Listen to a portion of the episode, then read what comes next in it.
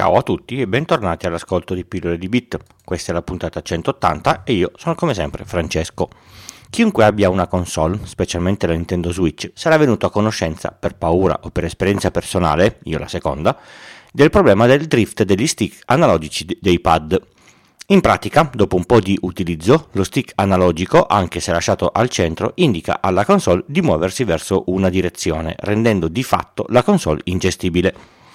L'unica soluzione è cambiare lo stick comprando il kit e armandosi di, di, di, di pazienza per la, per la sostituzione, oppure mandando il pad in assistenza. Il problema, ho letto, si presenta anche sui pad di tutte le altre console. Perché succede? Si può eh, cercare di non far succedere questa cosa qua? La risposta alla, se- alla seconda domanda è no. E in questa puntata andiamo a scoprire perché. Ma come al solito partiamo dalle, eh, dalle, basi, quindi cerchiamo di capire bene come funziona uno stick analogico. Per farlo si deve partire dal concetto base, il pomello del volume dello stereo, quelli antichi, eh? quelli che per alzare il, il volume ci si doveva alzare dal divano e ruotare una grossa manopola. All'interno dell'amplificatore la manopola è collegata a uno dei componenti più banali che esista in elettronica, un potenziometro, quindi una resistenza regolabile. Il potenziometro è costituito da una superficie di un materiale resistivo disposta su un cerchio. Su questo cerchio ruota un contatto. Noi mettiamo i nostri due fili a un capo eh, della superficie eh, resistiva e al capo del contatto mobile. Se ruotiamo il contatto mobile tutto verso sinistra, questo andrà a toccare direttamente il pin sul quale abbiamo messo il filo in ingresso, facendo un cortocircuito e rendendo la resistenza nulla come se non ci fosse. Man mano che allontaniamo il contatto facendolo scorrere sul materiale resistivo, obblighiamo la corrente ad attraversare questo materiale che opporrà resistenza al suo passaggio. Tanto più giriamo la manopola, tanto più sarà lungo il percorso che la corrente dovrà percorrere nel, ma- nel materiale resistivo e tanto più la resistenza sarà elevata. Se il potenziometro è da 10 kΩ, per esempio, a metà corsa, se è lineare, otterremo una resistenza di 5 kΩ.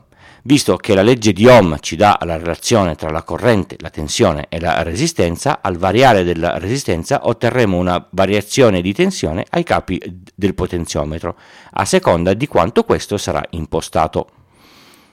Usando la lettura di questa tensione potremo agire sulla cosa che stiamo regolando. Nell'esempio dello stereo, in base alla tensione letta, agiremo sul volume di uscita della, della musica.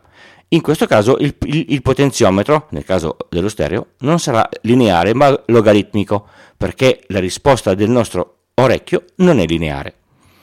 Ogni volta che gireremo sulla manopola del volume succede una cosa imprescindibile. Un, un cursore striscia su una superficie, non possiamo farci niente, entrambi con l'attrito si consumano. Ma noi quante volte regoliamo il volume della nella storia e nella vita di uno stereo poche volte al giorno. L'usura non è un, un, problema.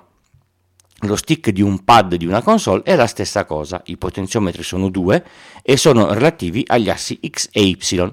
E, la combinazione della posizione letta dai due cursori determina la posizione dello stick sul piano e di conseguenza quello che deve fare il gioco sullo schermo. A livello elettronico la cosa è la stessa con lo stick al centro i due potenziometri sono entrambi al 50%. Quando si iniziano a muovere durante il gioco si spostano di continuo tra lo 0 e il 100% su entrambi gli assi. La loro posizione determina la variazione della resistenza, quindi della tensione letta ai loro capi e di conseguenza la determinazione dell'azione che deve essere inviata alla console per l'azione del gioco, il tutto in pochissimi millisecondi. Soprattutto in il tutto in modo continuo e per moltissimo tempo durante le sessioni di, di, gioco. Siamo arrivati al punto. Ogni stick analogico è composto da due potenziometri che hanno un cursore a testa che striscia su una superficie e, e, e questo la porta alla lunga a consumarsi. È una cosa fisica e non ci si può fare nulla. Rispetto alla manopola del, del, volume dello stereo, lo stick di un pad è utilizzato almeno 3 o 4 ordini di grandezza in più. La sua usura diventa un parametro importante per chi compra una console da qualche centinaia di euro pensando di giocarci parecchio. Se i produttori de- delle console avessero pensato a realizzare il pad con lo stick pensato come materiale di consumo, con un ricambio facile da ottenere e semplice d- da sostituire, non saremmo tutti qui a parlarne. Invece Nintendo Switch eh, a, a, a, parte, il cambio dello stick sui pad delle altre console è un'operazione che non è alla portata di tutti e va fatto fare in un centro di assistenza, portando così la gente a gettare via un pad per comprarne uno, uno nuovo. Tutto questo alimenta la generazione di immondizia elettronica in un modo esagerato e inutile. Un po' come se una volta acquistata l'auto, al consumarsi delle pastiglie dei freni, questa dovesse essere cambiata perché la loro sostituzione è troppo onerosa oppure perché per cambiarle si deve rimanere senza per più di un mese. È follia. Si sarebbe anche potuto pensare di progettare gli stick con un sistema non soggetto a usura, per esempio con un sistema di posizionamento ottico che non, che non ha strisciamento e quindi non si consuma. Il problema è che questo avrebbe innalzato di parecchio il costo del singolo pad, Personalmente l'avrei preferito, ma poi la sensazione tattile sarebbe stata la stessa? Eh, mi sarebbe piaciuto saperlo.